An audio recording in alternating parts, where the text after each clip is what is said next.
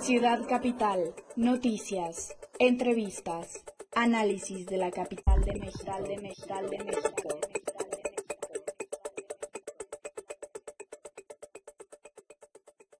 ¿Qué tal amigos? Bienvenidos a una edición más de Ciudad Capital. Ya estamos aquí como cada semana con bastante información de la Ciudad de México que vamos a estar aquí analizando. Les saluda Luis Velázquez y me acompaña mi compañero y amigo Alberto Cuenca.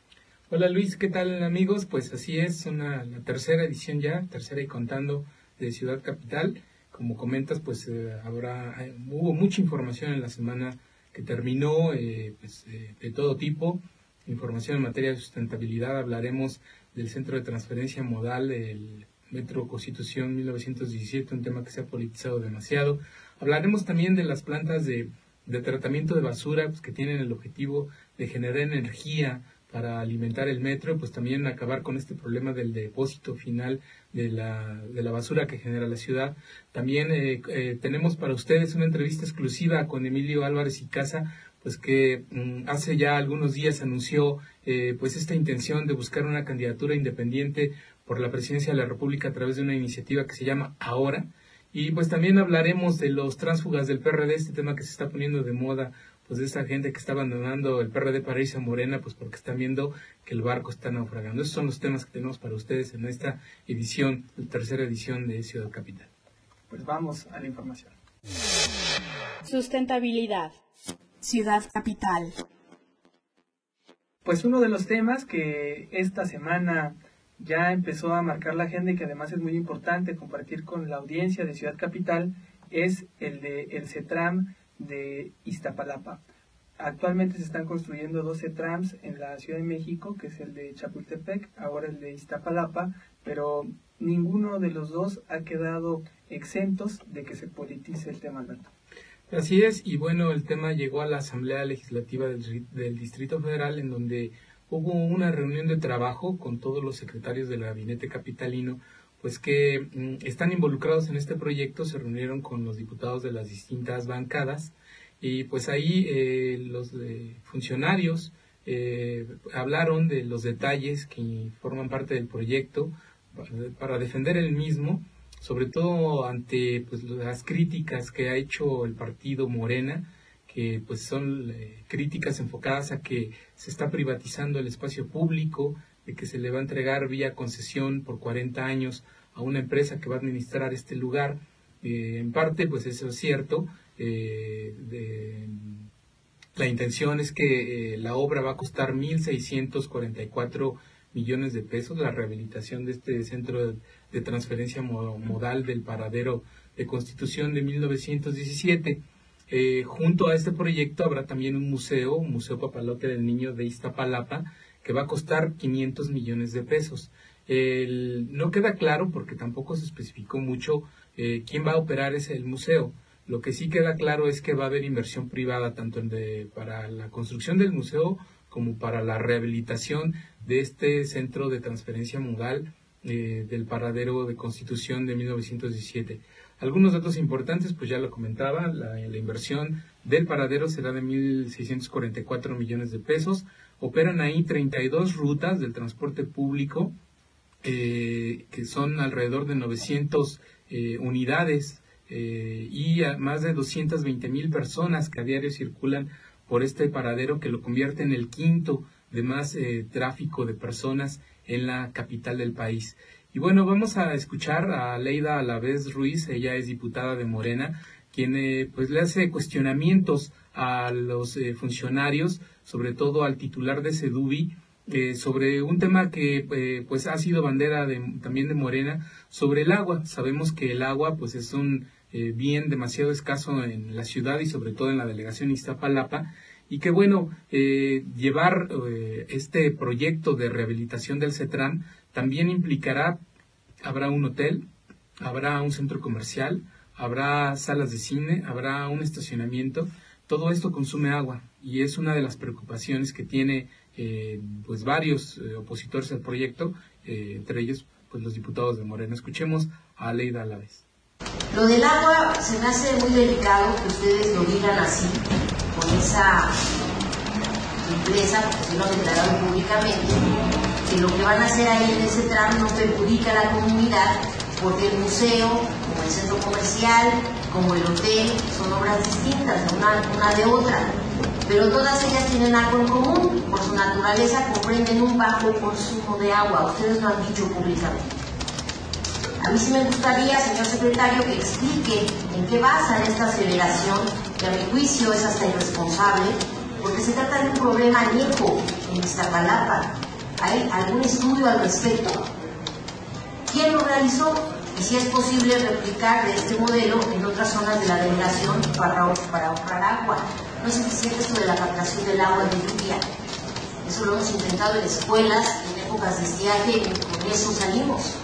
Entonces, además ustedes han dicho y necesitaríamos una copia del estudio técnico elaborado por el Instituto Politécnico Nacional, en donde hace todas las consideraciones de la inamovilidad que hay en ese tramo, pero que es de lo que menos hablan.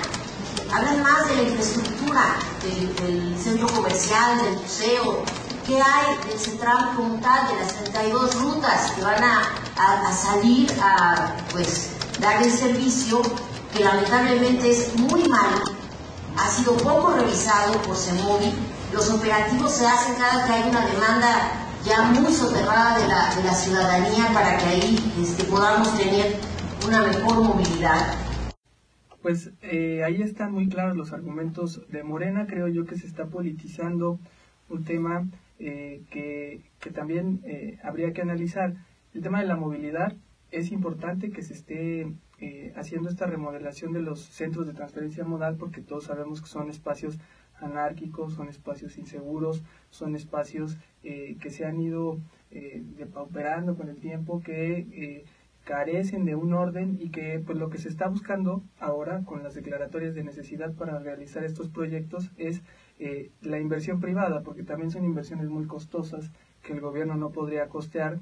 Y hasta el momento creo yo que lo que ha habido es muy poca información acerca de qué tipo de proyecto es y ha pesado más eh, este movimiento político para decir eh, están invirtiendo en un capricho cuando lo que necesitamos es inversión para agua, que es el principal problema que tiene Iztapalapa. Sin embargo, valdría la pena que nos preguntáramos eh, si no también es una necesidad importante el llevar cultura a Iztapalapa, por ejemplo.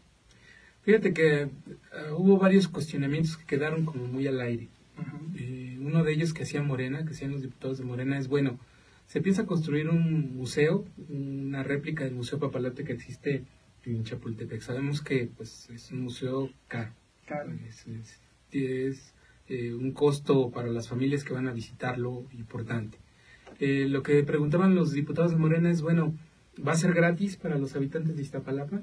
va a ser gratis para los niños que viven en la delegación, eh, porque bueno, pues a razón de que construir un museo que bueno, tenga la calidad y que tenga el acervo que tiene el de Chapultepec, ¿no? Eh, no supieron contestar, no quisieron contestar las autoridades capitalinas al respecto si va a ser gratuito para los habitantes de Iztapalapa y quién lo va a operar, por ejemplo. Eh, los eh, diputados de Morena también cuestionaban que existiera la inversión privada en estos proyectos. Y de lo que decía el secretario de Finanzas, pues es que la, el gobierno de la ciudad no tiene los recursos suficientes para hacerlo por sí mismo. Eh, les recordaba eh, el secretario de Finanzas a los diputados locales que para este año solo le autorizaron para la rehabilitación de CETRANS 200 millones de pesos, cuando en la ciudad existen 50 CETRANS.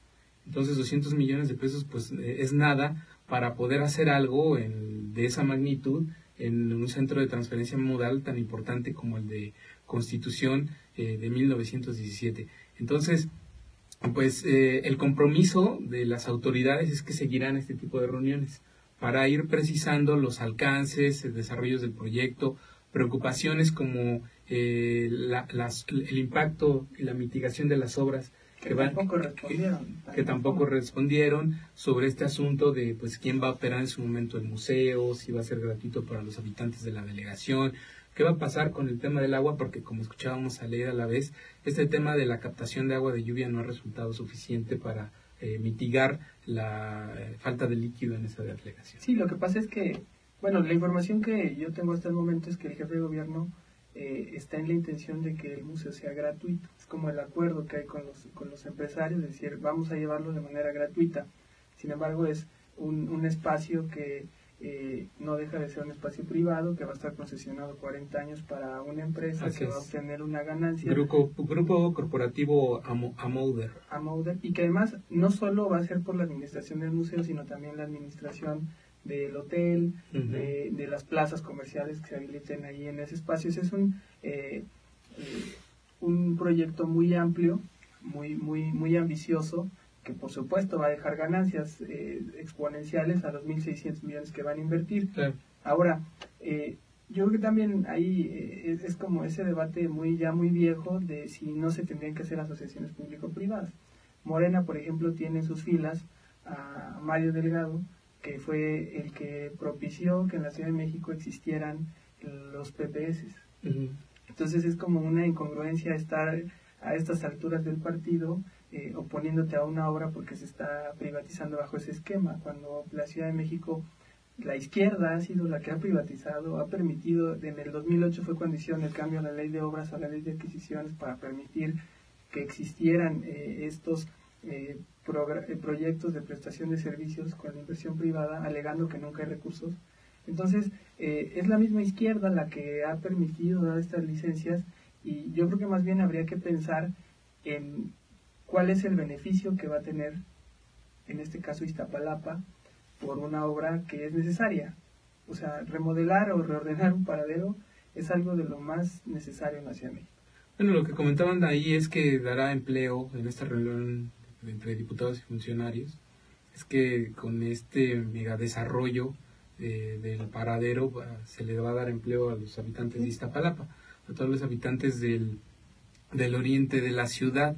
Hablando de la inversión, lo que decía el secretario de Finanzas es que se, pretende que el retorno de inversión para el concesionario va a ser de 10% de lo que haya invertido eh, y las ganancias para la Ciudad de México de lo que genere el concesionario van a ser de 7.88%, es decir, de todas las ganancias que tenga el concesionario, 7.88% va, a irse a, vía transferencia directa a las arcas capitalinas. Pues ojalá eso se aplique en determinado momento también para eh, estas otras necesidades que tiene Iztapalapa. Pero bueno, ahí dejamos este tema, lo que nos interesaba era como exponerlo porque es algún eh, es algo en el que tenemos que adentrar, conocer más ya a detalle el proyecto, presentarlo, que se publicite, que se transparente, porque hay todavía muchas dudas. Lo que queda claro es que el gobierno va firme en este proyecto porque mandó a medio gabinete a, defenderlo y eh, pues quitando la parte política habrá que analizar muy bien eh, todos los detalles técnicos, tanto los pros y los contras de una obra tan, tan emblemática que va a ser para el oriente de la Ciudad de México. Y hablando de estos temas, eh, en esta semana surge otro tema en la Ciudad de México que ya se ha venido trabajando y que también es un proyecto de gran envergadura, que es eh, el manejo de los residuos sólidos y no solo un gran proyecto, sino también parece ser un gran negocio. También un gran negocio, la basura lo ha sido por muchos años. Eh, en ese sentido hay, también por varios años ha habido un problema para la Ciudad de México de qué hacer con sus desechos. ¿No? Son 13.000 toneladas de basura que se generan a diario en la Ciudad de México, eh, una cantidad que podría caber en el Estadio Azteca y hasta faltar espacio. Eh, entonces, la generación de basura, pues eh, puede, si es bien tratada, generar energía eléctrica. Energía eléctrica, pues por ejemplo, para mover las 12 líneas del metro. De eso habla Jaime Slomiansky, él es titular de la Agencia de Gestión Urbana, pues quien comenta un proyecto para generar dos plantas de tratamiento de basura que podrían estar ubicadas en el bordo poniente. Escuchemos al funcionario Jaime Slomiansky hablar de este proyecto de las plantas de tratamiento de basura.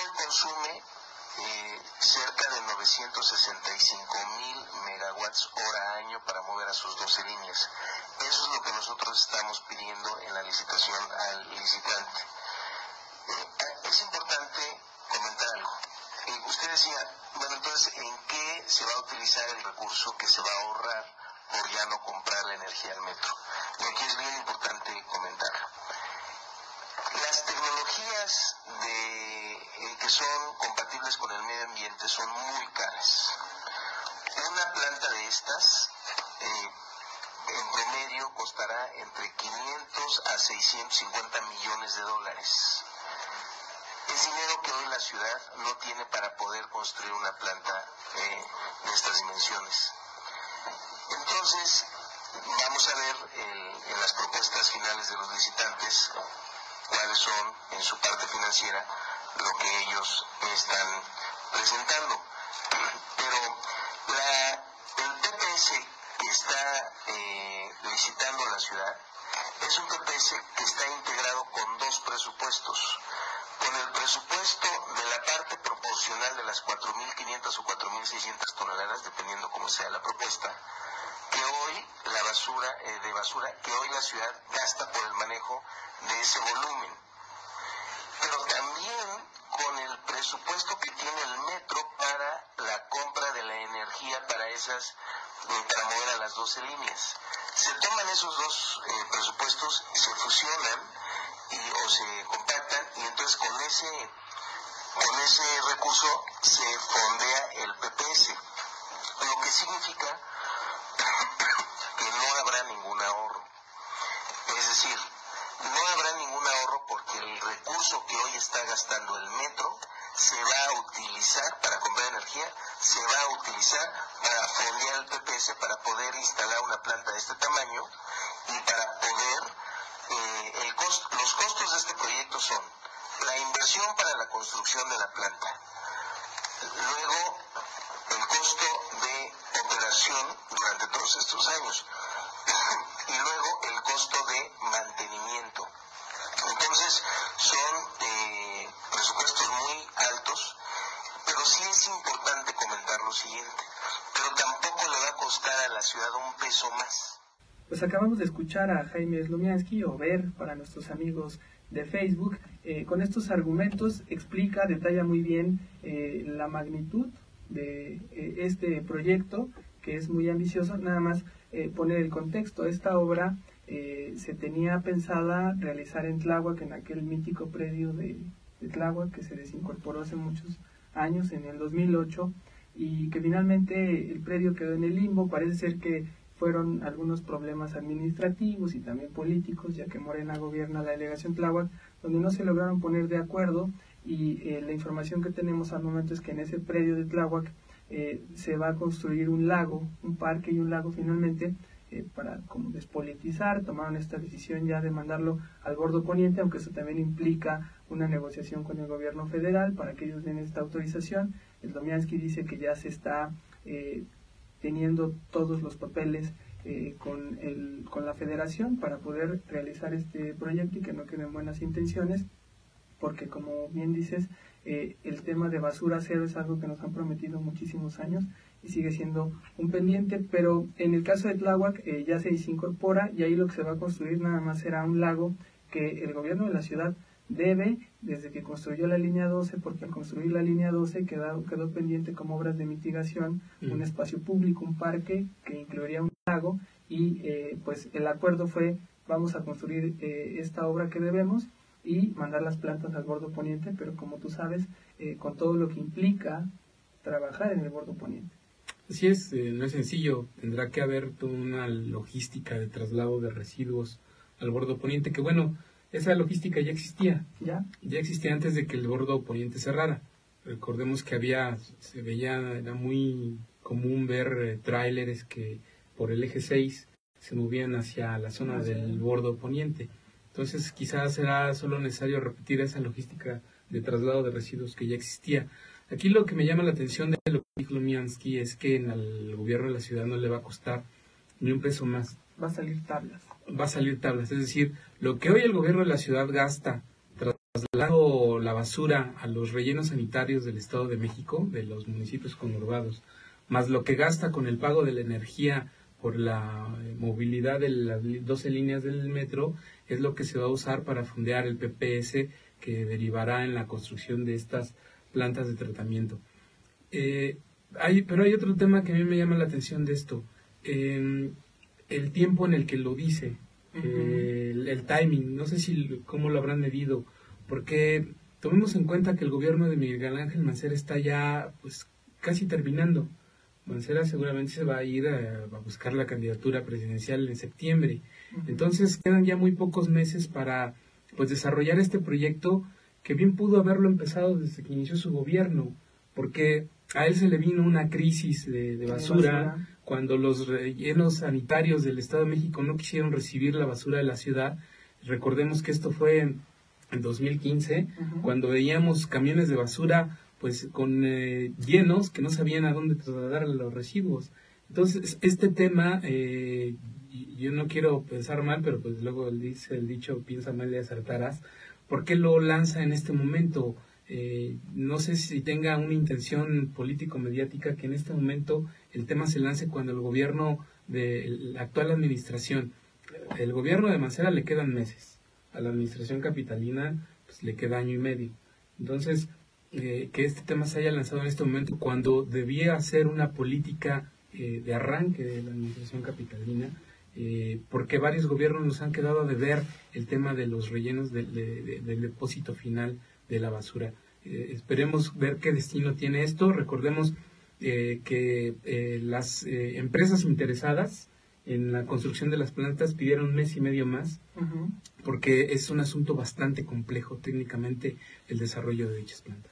Pues vamos a ponerlo en la lupa, vamos a darle seguimiento puntual a lo que serán estos dos proyectos que son eh, torales para la Ciudad de México, que implica la movilidad, que implica el manejo de los residuos sólidos, pero eh, los queríamos exponer y eh, separar un poco ya de la parte política, entrar al terreno técnico, iremos abordando más adelante eh, todos esos detalles técnicos, pero por ahora vamos a la entrevista de Ciudad Capital.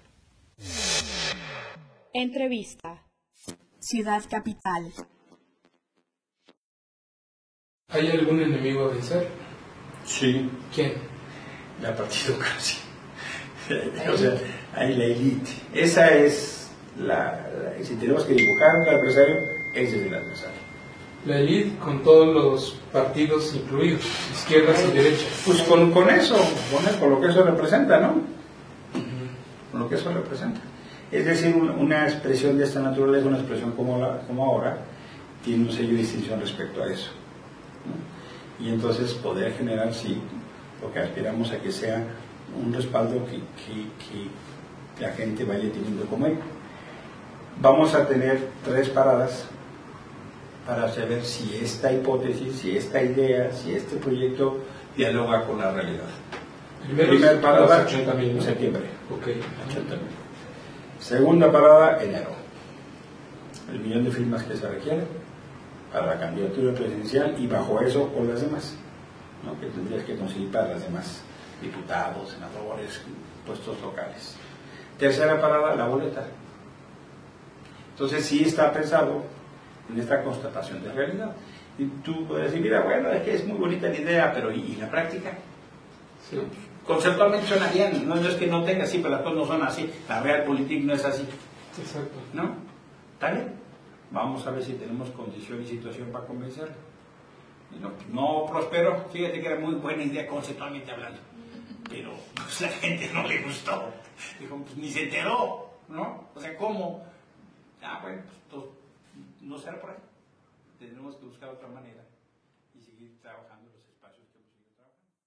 Pues como lo escucharon esta semana, Emilio Álvarez y Casa reaparece públicamente después de no estar tan activo en la política eh, pues, de México, eh, con esta eh, propuesta nueva, una propuesta que además ha generado mucha polémica, una propuesta ciudadana eh, que se lanza en un lugar emblemático como la Plaza de las Tres Culturas eh, el domingo, donde tuvo una quizá poca presencia ciudadana, unas 100 personas llegaron por ahí, pero confían en que este proyecto pueda llegar a más en 2018. ¿Tú cómo lo percibes? Tú estuviste platicando con Emilio, ¿cómo lo ves?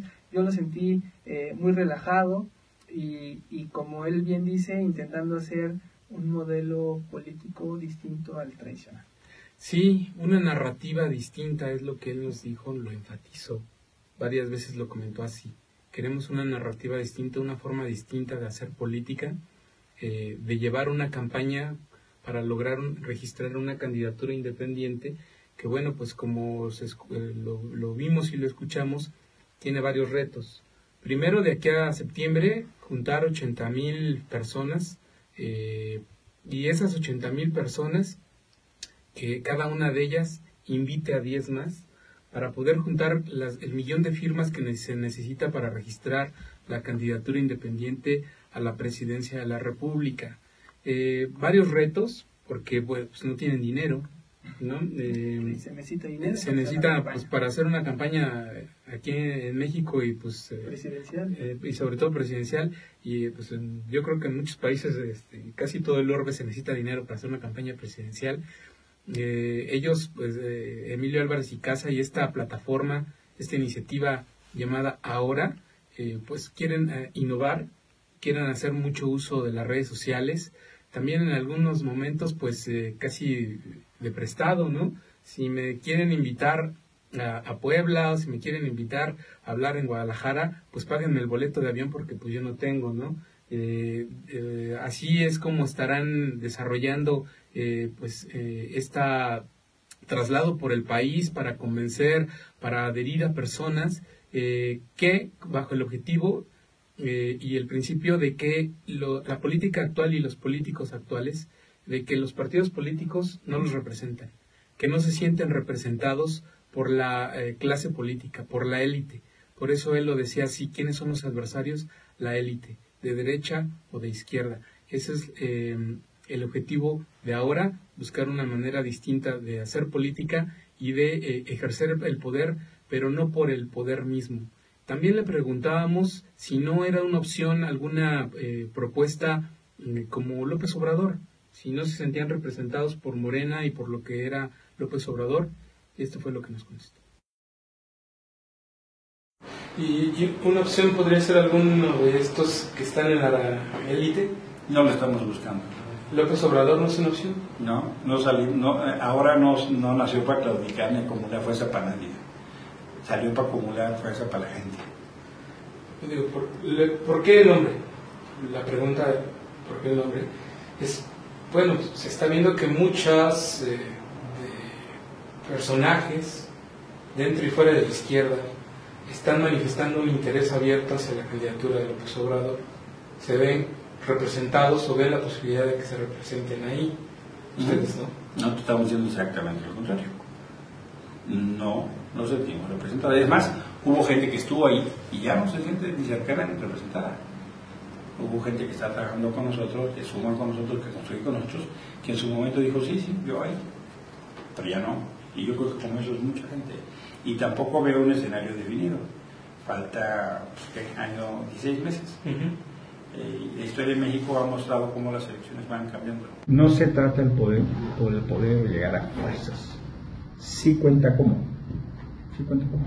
¿Por qué? Porque siempre el dinero así. Pero también cuánto. Siempre el dinero así. Luego acaba siendo compra anticipada, voluntades. Luego son contratos previos. Luego por eso hay casas blancas. Luego por eso hay licitaciones que gana no el mejor, sino el más apalancado.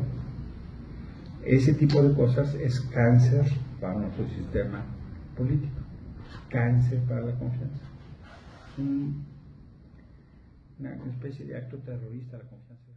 Pues interesante los argumentos de Emilio Álvarez y Casa, quien hay que recordar eh, que hace poco denunció también acoso en sus oficinas, donde fueron ahí a eh, intervinieron, eh, no se llevaron nada, pareciera que se trató nada más como de una intimidación previo a, a, este lanzamiento de una candidatura, porque hay que decirlo, una plataforma independiente, así como está la situación actual en el país, eh, pues viene a descomponer un poco lo que ya está como medio cantado, ¿no? que va a haber cuatro candidatos presidenciales. Pareciera que alguien sí está preocupado de que se vayan configurando estas eh, nuevas eh, agrupaciones o estos nuevos grupos políticos, aunque el, descontento yo solo no lo he percibido en, en, el grupo de poder, en el sistema, ¿no? en esta campaña que él trae contra el sistema, sino también en, en otros candidatos independientes como Fernández Noroña o como la gente de Morena misma, que dicen que es un proyecto que viene financiado por la derecha, porque tiene a personajes también ahí detrás como Denis Dresser y, y, otros personajes que también se han vinculado con algunos grupos de derecha o incluso del PRD. Denis Dresser estuvo como invitada a ser eh, candidata constituyente del PRD, al final se echó para atrás, pero tienen vínculos o hay vasos comunicantes de este grupo que se está conformando de ahora con la izquierda, con la derecha, y, y como que pareciera que hay muchos frentes que, que atacan o que ven con, con, con escepticismo este movimiento, que yo veo ahí eh, muy destacada la participación de Sergio Aguayo, eh, hablando de, transparentar, de, tener una conducta ética, eh, para que esto no se convierta como en las mismas mañas de un partido. Parece como un discurso muy complicado, porque hablar de, ser antisistema, pues, cuando vas a jugar con las instituciones del Estado, cuando vas a tener que pasar por un filtro, que, esa camisa de fuerza que les pone, por ejemplo, el INE a los independientes, y creo que es como ir totalmente contracorriente, pero creo que es una propuesta interesante, es importante que surjan actualmente nuevos eh, grupos con una tónica distinta, con este, incluso el video que tienen de promocional, lo único que yo ahí eh, destacaría es que no vi rostros de algunos políticos que sí están como que también en la contienda presidencial, por ejemplo, eh, creo que a Mancera no lo meten, eh, meten a López Obrador, meten, ¿no? entonces hay muchos, entonces ahí eh, vamos a seguirlo, yo creo que con detalle, eh, que eh, encuentro yo algunas similitudes también con lo que está haciendo el país que queremos, que también son otro grupo de, de, políticos que no, que no tienen ahorita partido, pero que han estado dentro del sistema. Le preguntábamos en esta entrevista que ustedes podrán consultar eh, íntegra ya en nuestro portal de internet de Capital CDMX, pues qué opinaba de otros candidatos o de otros aspirantes independientes. Le preguntábamos, por ejemplo, del Bronco, le preguntábamos de Pedro Ferriz, le preguntábamos de este cuarto polo que está construyendo Miguel Ángel Mancera para pues esta candidatura ciudadana. Eh, él decía que pues en, su momento, si hubiera más jale en alguna otra candidatura, eh, este grupo de ahora eh, definirá si es conveniente adherirse o sumarse a alguna propuesta independiente, que por el momento no piensan declinar por nadie, que no están buscando ese propósito. Comentabas algo interesante sobre este allanamiento de sus oficinas justo una semana antes de que lanzaran la iniciativa de ahora. Él decía que pues sí está vinculado el hecho de que hayan allanado su oficina con el lanzamiento de esta iniciativa, que no se llevaron nada, no se llevaron un solo archivo, no hubo nada de valor que se llevaran y que lo que él ve es que trataron de darle un mensaje, ¿no? Como cuando eh, te mandan una, eh, un mensajito diciéndote no te metas aquí, no hables de esto, no hables de aquello. Dice, a los que hemos sido defensores de derechos humanos nos resulta muy común ese tipo de lenguaje de pues amedrentarte de esa manera. De intimidación. De intimidación de esa manera.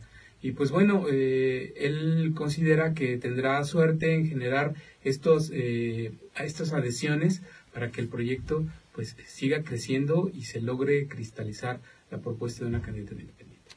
Pues es, es un grupo que no deja de estar bajo la presión de los grupos de poder de este país. Ahí está Sergio Aguayo que está ahorita viviendo un litigio muy complicado con Humberto Moreira, con quien nos solidarizamos totalmente con Aguayo. Con Aguayo, sí, claro, con, el doctor Sergio Aguayo, que también eh, eh, le damos difusión a sus ideas aquí en Capital CDMX, eh, por este, pues, intimidación también a la libertad de expresión, por la difusión de sus ideas, por haberlo señalado cuando él estaba en un proceso legal enfrentándolo en España, se ha dado ya esta nueva forma de intimidación hacia los periodistas o hacia los articulistas de abrir procesos judiciales por daño moral, eh, que es muy lamentable. Es un grupo que, que vive bajo ese fuego, pero creo que hay que celebrar que se estén abriendo nuevas propuestas como al 2018, porque así la gente también tendrá eh, más tela de donde cortar. Esto fue la entrevista para Ciudad Capital.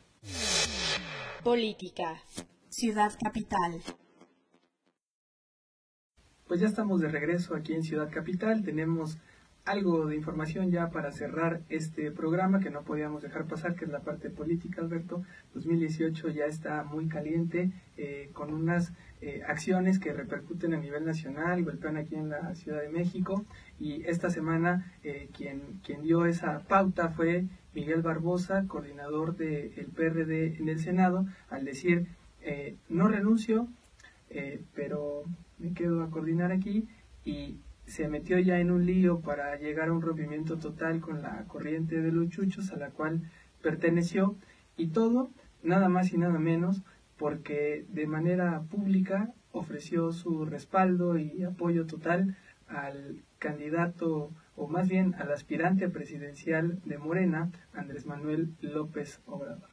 Pues sí, como lo comentas, los políticos la ponen muy divertida conforme se va acercando el proceso electoral no es para menos con Miguel Barbosa. Eh, dio una conferencia a mitad de la semana pasada en donde pues explica eh, sus razones de por qué le da su apoyo eh, a López Obrador. también hubo una reunión del Comité Ejecutivo Nacional del PRD en donde se esperaba que se analizara su salida como coordinador de la bancada, lo cual no ocurrió. Va a haber ahí un proceso pues que los eh, propios eh, diputados, perdón, senadores de la bancada del PRD decidirán eh, si él se queda como coordinador o no.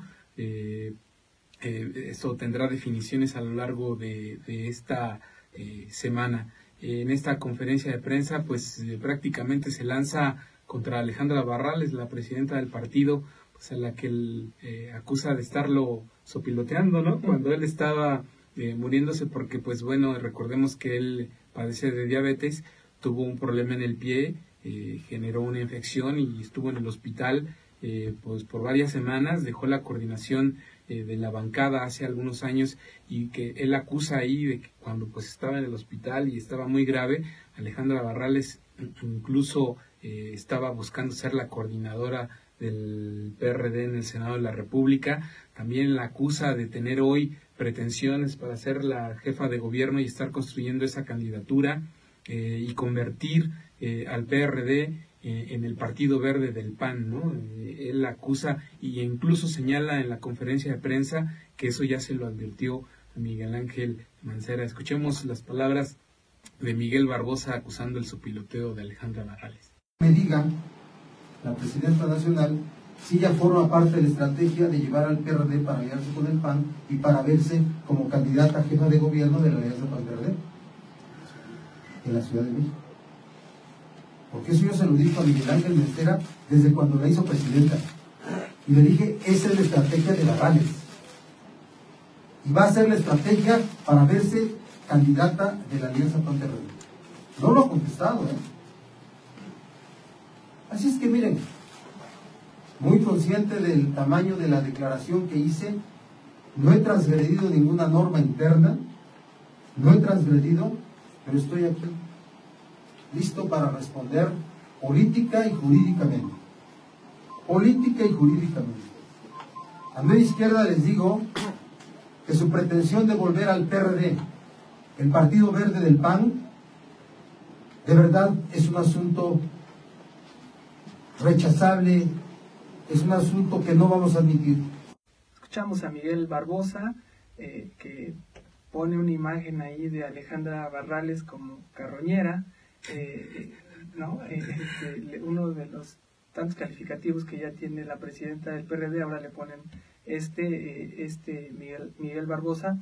pero más allá de eso, creo que es muy importante ver la implicación que tiene en cuanto a que ahonda la crisis del PRD, porque también recordemos que él era un gran aliado del jefe de gobierno, él lo ha estado diciendo, también eh, se ve que ya hablaron con él y como que en estos días vino matizando un poco su postura, porque cuando hizo el anuncio y, hubo este amago de que lo iban a destituir y que lo iban a expulsar, eh, eh, él se fue muy duro, como escuchamos, contra Alejandra Barrales, contra los chuchos, y ahorita ya él ha venido matizando un poco su discurso diciendo, no, bueno, este eh, con Alejandra Barrales este, no me voy a pelear, eh, porque ya logró como que mantener su posición ahí en el Senado, pero sí eh, abre un frente muy duro también para Miguel Ángel Mancera, que también creo yo le ha dado mucho respaldo a él como senador Y es sorprendente que, que estando con él se, se separe. Una de las, de las declaraciones que dio en esta semana fue que Miguel Ángel Mancera lo quiere mantener él como un aliado, eh, que lo respeta. Como político, pero él dice que Miguel Ángel Mancera no tomó las decisiones que él le sugería, que eran unas posiciones más orientadas hacia tomar más distancia del PRI, que a mi juicio ya lo ha venido haciendo, pero quizá lo que hizo ruido es que sí se esté impulsando, trabajando como estas alianzas con el PAN y sea eso lo que, lo que Miguel Barbosa ya eh, no le agradó, aunque veamos, eh, podemos recordar que eh, pues en, el tono en el que se ha venido manejando Miguel Barbosa, en algunos parece ser como muy pragmático la forma, la forma de actuar. Hay quienes han dicho que ha sido muy congruente, él dijo que lo hizo en el tiempo más indicado. Él dice que no se equivoca, que toma una decisión eh, correcta en el momento correcto, pero yo creo que si fuera la decisión correcta sería salirse del PRD, dejar la coordinación. Con todas las prerrogativas que eso tiene. Claro, y, a partir de ahí entonces sí eh, irse con quien él cree es el, el candidato presidencial que puede ayudar a que México salga de la crisis. Fíjate que un dato curioso que se ventiló en las distintas columnas de la prensa eh, escrita fue que una vez que Barbosa anuncia pues eh, su rompimiento con Mancera, su distanciamiento con Mancera y esa alianza con López Obrador le retiraron la escolta de policías, los potros, los potros y los policías bancarios eh, que tenía como para su seguridad personal. esto que comentas sobre la alianza con el PAN, que sería o habría sido factor para el distanciamiento con Mancera, lo platicamos con gente que estuvo en esta conferencia de prensa con Barbosa a mediados de la semana pasada. Eh, gente de la corriente Patria Digna, eh, del ex senador Carlos Otelo y donde también está Pablo Gómez y Gilberto Enzástiga. Platicábamos con ellos sobre esta posibilidad, si es real o no, eh, se está pensando o no que el PRD tenga una alianza con el PAN rumbo a las elecciones presidenciales del 2018 y nos confirmaban que efectivamente eh, hay posturas dentro del PRD, eh, del grupo afina Alejandra Barrales y del grupo de ADN que comanda Héctor Bautista, para en su momento lograr una eh, alianza entre PRD y PAN, pero con un candidato que sea de izquierda. O sea, como que les quieren ahí planchar el camino a una candidatura encabezada en su momento por Miguel Ángel Mancera. y, sin embargo, hay otras posturas minoritarias dentro del PRD, de las dirigencias del PRD, que sí hablan de, generar un frente o una coalición nacional de izquierdas, pero con un candidato de izquierda. Y ahí la opción sería que aquellos que estén en contra de la alianza con el PAN, virar hacia López Obrador. O sea, que si haya grupos dentro del que están ahorita en el PRD, que vean que se fortalece aquella alianza con el PAN, pues no, ellos no la aceptarían. Entonces se irían con, con López Obrador. Entonces ahí este, pues sigue abierta la posibilidad de que estén, que haya brincos eh, hacia, hacia del perredismo hacia Morena. Pues eso ya se está dando, ¿no? Esta semana eh, la, cerramos la semana pasada, eh, esta semana que comienza ya es con una baja más dentro del PRD, del gabinete de Manceras. Estamos viendo estas posturas ya ahorita que estamos encaminados ya totalmente al 2018, estas posturas de empezar a apostarle a lo que cada quien cree que es seguro, ¿no? Los que, los que saben de política eh, siempre dicen que es muy anticipado, ¿no? Que habría que esperarse un poco más. Sin embargo, ya hay funcionarios que están tomando la decisión. Muchos otros, eh, yo creo que es sano que un funcionario que quiere apostar por un proyecto político, lo más correcto es que abandone su cargo, deje de gozar de las prerrogativas como Barbosa, ¿no? Y a partir de ahí se decante por un proyecto y, sigue esa ruta. Eh, y eso pasó esta semana con Leticia Quesada, quien ahí también, eh, como por una filtración, empezó a salir que se reunió con Andrés Manuel López Obrador, siendo ella... En día laboral, ¿no? En horario de trabajo. Ella dice que no, ella dice que este, sí tenía su permiso de haber faltado y que además ya el evento fue después de las 6 de la tarde, eh, que no es horario laboral. pero, en fin, lo que queda claro es que sigue esta que muchos llaman desbandada de periodistas hacia Morena, pero es algo que, vale la pena observar, reflexionar, porque ¿qué estará pensando Morena eh, de, de, lo que hace este, eh, pues este personaje de que se va metiendo y pues ya por ahí eh, también muchos de Morena comentaban que eh, se van a reservar su derecho de admisión, ¿no? Porque es algo muy complejo para Morena el estar recibiendo a personajes del PRD que también van por un cargo, ¿no? Sí, claro. Imagínate que pues algún transfuga del PRD que no ha estado picando piedra, que no es fundador de Morena, de repente llega a ocupar o asegurarse una plurinominal, ¿no? en el Senado de la República o en la Cámara de Diputados, los que llevan ahí como orden de prelación eh, desde el fundamento, desde la fundación de Morena, pues van a decir, ¿y yo qué, no?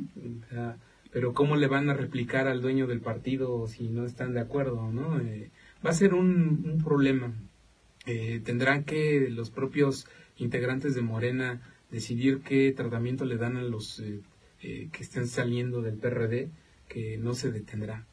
esta salida de, este abandono del barco perredista no se va a detener de aquí al 2018. Que rasgos o figuras al PRD para engrandecerlo, porque así es como lo han venido haciendo, eh, y, pasó con Torruco, pasó con Quesada, inmediatamente después de que se da esta reacción del jefe de gobierno de decir, en mi gobierno no van a participar gente que esté haciendo actividad política, eh, de inmediato ha venido la respuesta eh, de, Andrés Manuel o de sus hijos para arropar a estos funcionarios, porque para ellos les, les resulta, les reditúa el poder decir, miren, estamos desfondando al adversario.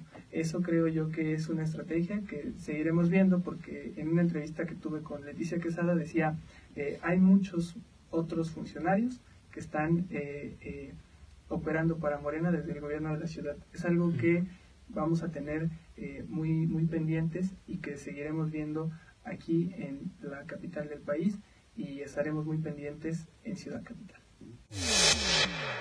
Agenda. Ciudad Capital. Pues ya para esta semana, ¿qué nos espera, Alberto? Eh, supongo que será tan movida y tan dinámica como la pasada, con esta grilla política y con estos proyectos tan importantes que se empiezan a, realizar en la ciudad. Algo que se me pasaba a comentarles a propósito de lo del PRD es que el día 10 van a tener reunión de su eh, Consejo Nacional eh, van a definir el rumbo del partido eh, hacia el rumbo ideológico, la plataforma hacia Muy necesario. El, 2018. Habrá muchas definiciones y un interesantísimo debate. Eh, también comentarles que, bueno, en el marco del Día Internacional de la Mujer, que se celebra el 8 de marzo, un día antes, mm, las exdiputadas constituyentes pues van a hacer un anuncio van a eh, reavivar el bloque de ex legisladoras constituyentes a iniciativa de algunas de ellas como Kenia López Rabadán, Mariana Gómez del Campo del PRD, perdón, del PAN, del PAN, del PAN de quedé, ya no se sabe qué vaya a pasar. Elvira Daniel Cabaz de Morena van a tratar de reconfigurar ese bloque de ex mujeres, de, de mujeres ex constituyentes. Harán un evento el día 7 de marzo, martes 7 de mañana, en la antigua sede del Senado, en donde fueron los trabajos de la Asamblea Constituyente. Pues sí, eh, eso tienen que seguirle eh, con, el, con el trabajo que vinieron construyendo. Hay que recordar que el constituyente fue eh, muy activo en la parte de la mujer, desde lograr 50-50 del género. Parece que esta lucha da para más y ya veremos que, que, que sí sea eso y no eh, un evento solo mediático o de puro Con la intención, según ellas, de darle seguimiento a lo que la Asamblea Legislativa haga para eh, sacar las, leyes secundarias eh, a las que están obligados por de acuerdo con la Constitución local. Muy bien, estaremos pendientes de ello. Vamos a escuchar ahora a Susana Madrid, quien está en la Asamblea Legislativa, ya con toda la agenda para esta semana. Hola, ¿qué tal? Un saludo para Luis, Alberto y a toda la audiencia de Ciudad Capital para platicarles que durante esta semana en la Asamblea Legislativa van a continuar estas mesas de análisis en torno a la ley de alcaldías debido a que aún no se tiene una ruta trazada para su concreción, motivo por el que los legisladores se han reunido constantemente con integrantes del Instituto Electoral a nivel local. En otro tema, se encuentran a la espera de que el Congreso de la Unión dé respuesta a su solicitud de integrarse a la discusión sobre temas de capitalidad y coordinación metropolitana. Esto debido a que ya transcurrió un año desde que se publicó la reforma al artículo 122. En otro tema, el miércoles, los legisladores darán paso a la Diputación Permanente. En ella, el diputado perredista Mauricio Toledo adelantó que lanzará un exhorto para que se endurezcan las penas a quienes incurran en robo de combustibles. Esto debido a que la situación se ha incrementado en últimas fechas en las delegaciones Gustavo Amadero y Tlalpan. Hasta aquí el reporte desde el recinto de Donceles. Un saludo para todos. Pues vamos a escuchar ahora a Aura García, quien ya sabe qué hará el jefe de gobierno durante toda esta semana.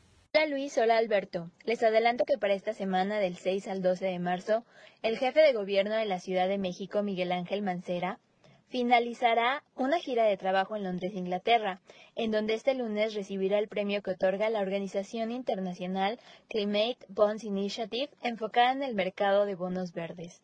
La Ciudad de México será el primer gobierno local de América Latina en recibir un reconocimiento de este tamaño, debido a sus políticas en favor del medio ambiente. Asimismo, este martes el jefe de gobierno viajará a la ciudad de Coahuila para implementar el programa El médico en tu casa, que tiene como objetivo atender a las personas que no pueden salir de sus hogares para recibir atención médica. Este programa beneficia principalmente a mujeres embarazadas, a personas con discapacidad y también pertenecientes al grupo de la tercera edad. Esto es lo que esperamos para la semana. Un saludo al auditorio. Pues así llegamos al final de una emisión más de Ciudad Capital. Gracias a todos los que nos pudieron ver por Facebook Live y también a quienes nos escucharon en CDMX Radio. Así llegamos al final de este programa, lunes 6 de marzo, un nuevo mes que ya empieza a ser muy dinámico en toda la actividad política en la Ciudad de México y en todo el país. Se Luis Velázquez, nos escuchamos la próxima semana. Hasta la próxima semana, los invitamos a seguirlos en nuestras redes sociales, en Twitter, en Facebook, en YouTube. Eh, podrán seguir eh, también ahí y tener eh, acceso a la entrevista íntegra con Emilio Álvarez y Casa, que pues fue bastante enriquecedora y extensa. Nos vemos y escuchamos hasta la próxima semana. Ciudad Capital, noticias, entrevistas, análisis de la capital de México, de México, de México.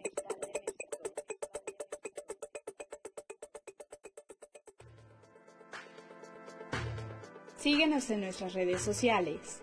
Twitter, arroba capital mx-bajo, Facebook, capital cdmx, YouTube, capital cdmx.